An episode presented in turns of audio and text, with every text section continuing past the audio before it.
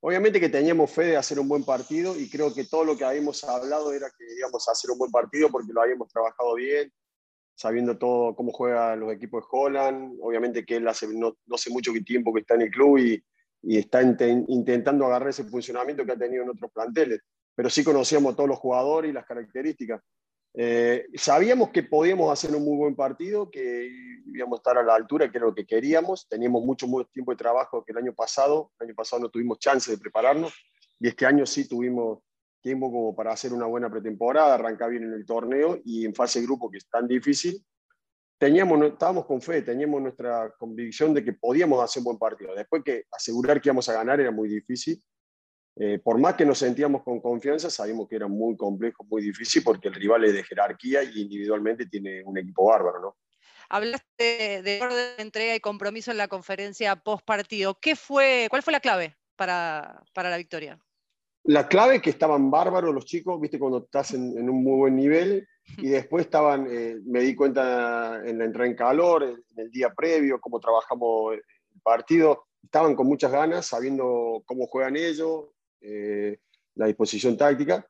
Eh, y, obviamente en el partido, si vos no tenés intensidad, si no estás comprometido, si no estás concentrado, con equipos como estos, como Boca, lo sufrís, porque tiene individualidades que te pueden ganar un partido en una jugada nada más. Entonces teníamos que estar muy bien nosotros como grupo y así, y así fue, por suerte lo sacaron adelante. Me gusta eso que dijiste, en la entrada en calor ya te habías dado cuenta que había algo, ¿no? ¿Qué fue lo que percibiste en, los jugadores, en las caras, en, los rostros, en las palabras que decían en la previa para sentir que podían lograr este triunfo tan importante?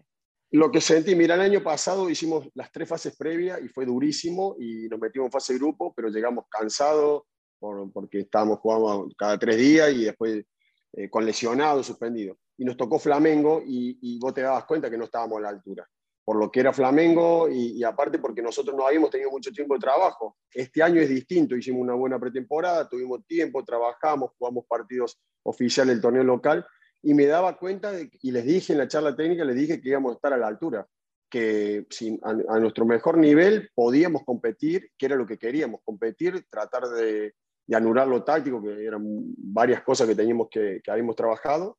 Eh, y ahí me di cuenta, porque lo percibís, los jugadores estaban, estaban bien, ¿no? te das cuenta que vas a ganar, ni que ni te va a asegurar que van a, vas a ganar, pero sí te das cuenta que, que están en un buen día y que tenés chance de, de, hacer un buen partido.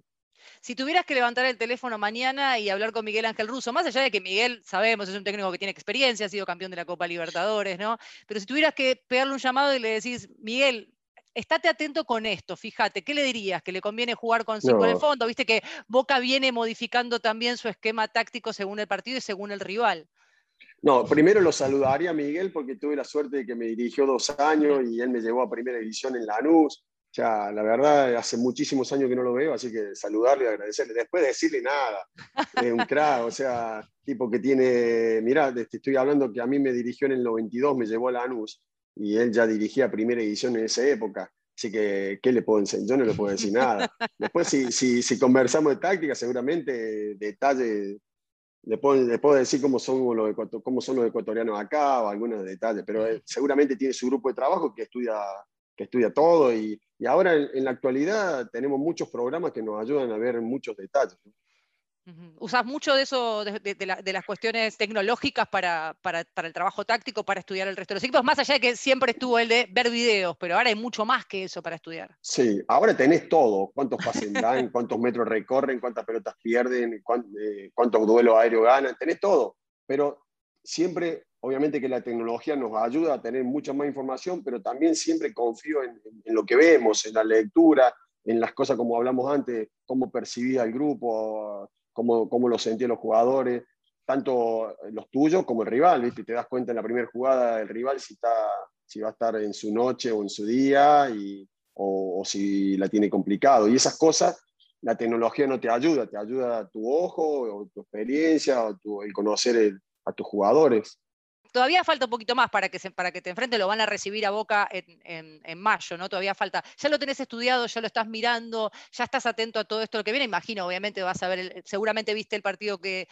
jugó Boca, seguramente vas a estar viendo este que enfrentan a Santos, eh, ¿ya lo estás estudiando? ¿Ya tenés alguna cosita como para... Te voy a pedir que me diera un secreto, pero... No, tenemos detalles eh, de, las diferentes formas que ha jugado. Vimos el partido que también jugó con Unión en Santa Fe, viste que arrancó con línea de 3, que era una línea de 5, después pasó al segundo tiempo jugó con línea de 4. Lo, bueno que ahora la tecnología te ayuda a, ver todo y, que podemos ver la distinto, eh, los distintos eh, movimientos, las distintas funciones tácticas que tiene. Lo que no voy a saber hasta, hasta el día del partido es con qué jugadores va a jugar, porque no es lo mismo que juegue Carlito, por ejemplo, o que no juegue. No es lo mismo que juegue Villa por fuera o Villa de doble nueve o eh, tirando diagonales. Mm. estoy dando pequeños datos. La, la, realidad es que obviamente conocemos a todos, tenemos mucha información, pero después no, no te garantiza nada eso. ¿Sirve eso? ¿Sirve el tema de no contar, por ejemplo, en un equipo como Boca que viene cambiando formaciones y que viene cambiando esquemas? ¿Sirve el tema de no, no ocultar? El otro día en el partido que jugó Boca no hizo el táctico eh, antes de, salir a jugar con, con The Strongest, no hizo el táctico, entonces no pudo terminar de definir el esquema supuestamente, lo terminó de definir una vez que, eligió los jugadores para salir a la cancha. ¿sirve el tema de ocultar eh, para, el técnico rival cómo va a formar el, el once rival? mira, no te va a asegurar que vas a ganar. Si yo no le cuento cómo voy a jugar o qué van a jugar, eh, no te asegura que vas a ganar el partido, pero sí es importante. No es lo mismo que Boca te juegue con Rojo, Izquierdo, eh, no sé, López, o que te juegue con una línea de cuatro. No es lo mismo, cambia. O sea, cambia para, por lo menos nosotros que, miramos lo que hace el rival y lo que hacemos nosotros, para todo, para, a ver, lo que hace el rival cómo lo anulamos. Y, y también dependiendo cómo está distribuido el, rival tácticamente, cómo le podemos hacer daño. Entonces, vos tenés, nosotros, en el caso de Boca, hoy, habría que preparar el partido para que te defiendan con línea de 3 o línea de 5 y también para que te defiendan con línea de 4. Y también eh, la parte ofensiva de Boca, cómo anularla, ¿no? Eh, si te ataca Villa bien por afuera y juega con dos extremos y un 9, o juega con, juegan 3 en la mitad de la cancha, o juegan 2 y juega Cardona. Te estoy dando ejemplos, ¿no? La realidad es que sí cambia muchísimo. No es lo mismo que juegue Cardona que juegue, no sé, Almendra, por decirte, o sea, o pueden jugar los dos juntos. Lo que te quiero decir que sí depende mucho. Entonces, no, es no darle información. Boca debe, ser, acá Barcelona tiene mucha repercusión también en Ecuador, entonces todo el mundo quiere saber cómo juega, todo el mundo opina, todo el mundo dice. Y, y, eso, y eso pasa porque son equipos ídolos, ¿no? con muchísima convocatoria. ¿Y qué es lo mejor que tiene Barcelona hoy? Hoy lo, mejor que tiene Barcelona es el proyecto, ¿no? la estructura de la dirigencia, el presidente Carlos Alejandro Alfaro Moreno, eh, asumieron en diciembre del año pasado, del año 2019, nosotros llegamos con ellos, eh, y bueno, hemos sido campeones en el primer año, hemos clasificado a dos fases de grupo de Libertadores seguida, cosa que Barcelona hacía 18 años que no lo hacía, porque en las décadas del 80 90 Barcelona siempre jugaba Copa Libertadores fase de grupo últimamente se había perdido eso. Y bueno, este año, este año y medio que llevamos en el club, año y cuatro meses, hemos recuperado porque después de 18 años jugamos dos fases de grupos seguidas. ¿Y la línea de cal para adentro? ¿Qué es lo que mejor que tiene el equipo? lo que tienen los, jugadores, el compromiso, eh, tenemos un buen plantel, o sea, tenemos un plantel para pelear la Liga Pro que, que, hace 40 años que Barcelona no es bicampeón, entonces hemos salido campeón el año pasado y nos gustaría repetir. Y después, internacionalmente, me parece que obviamente que es muy difícil por las estructuras y equipos tan importantes, Flamengo, Palmeiras, River, Boca. Pero bueno, soñamos con... Somos un equipo duro, un equipo que, que también tiene atrevimiento, que, que también puede, que puede generar eh, situaciones de gol al rival. Somos un equipo ordenado, un buen equipo. Nosotros en nuestro análisis del grupo, ¿no? teniendo en cuenta que pensamos básicamente en los equipos argentinos ¿no? y en cómo le podía ir Boca en este grupo, pensábamos el otro día en la victoria del Barcelona y decimos, bueno, Barcelona se mete en la pelea. Uno pensaba en un principio, cuando mira los nombres, obviamente sin desmerecer las virtudes que puede tener el Barcelona, uno pensaba, bueno, Boca y Santos van a estar peleando los primeros lugares, pero Barcelona se metió ahí en el medio de repente y cambió la, cambió la ecuación. Fue todo, bueno, pará, hay que meter a Barcelona. ¿Se pueden meter ahí, se pueden meter en la pelea tranquilamente mano a mano con, Boca y con Santos para, luchar para clasificarse? En análisis previo de los grupos es así como lo decís vos. Es obvio que Boca y Santos tenían que pelear el primero y segundo lugar. Ahora, nosotros hacer un muy buen partido y conseguir un resultado importante, nos metemos en la pelea. No quiere decir que, que sea fácil, quedan cinco compromisos, pero tenés que volver a conseguir un resultado en el próximo, tratar de, de seguir sumando y, ser equilibrado, no creer que ya por haber ganado en una cancha tan difícil te asegura mucho, te asegura una clasificación. está todo abierto, van a jugar entre ellos ahora. obviamente también tienen que jugar en Brasil. Nosotros tenemos que recibir a, a Santos, que no va a ser fácil no hay que desmerecer la altura, lo difícil. Boca hizo un, partido inteligente y sumó tres puntos importantísimos, me parece, porque es muy difícil ganar en La Paz. Así que está todo abierto. Nosotros estamos contentos, pero hay que seguir paso a paso. Y si tenés que elegir un candidato, saca tu equipo correlo a tu equipo del medio. Un candidato, por lo menos, no te digo, un, finalista, otro finalista, porque obviamente sos el técnico de Barcelona, querés que Barcelona esté en la final. Si tenés que elegir al otro finalista, algún candidato para que esté ahí, ¿a quién ves de lo que fue jugando ahora ya en esta primera, en esta primera fecha de, la fase de grupos?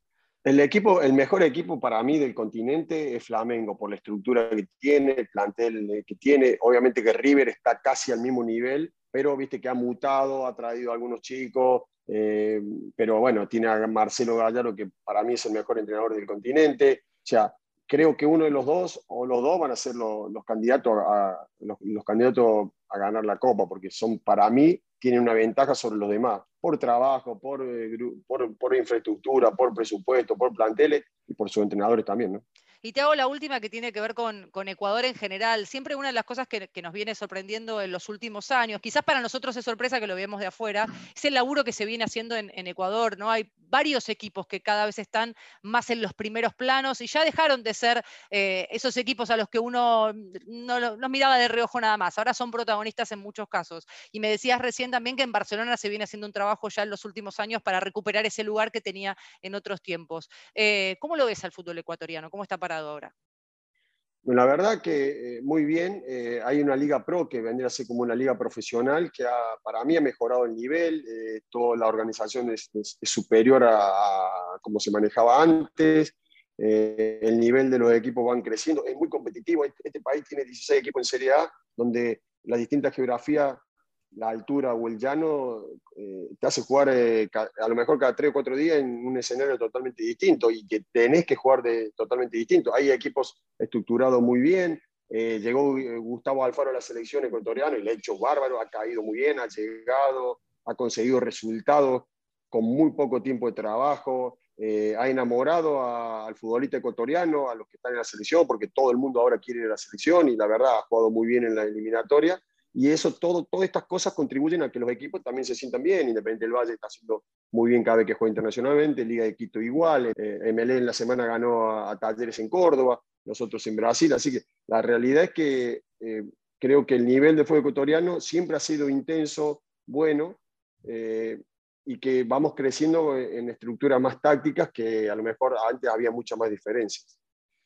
La última que te hago ahora sí. ¿Se clasifica el Barcelona para la próxima fase? Dios quiera que sí, yo creo que sí, pero bueno, obviamente que nada es fácil, hay que ir partido a partido y conseguir ese objetivo.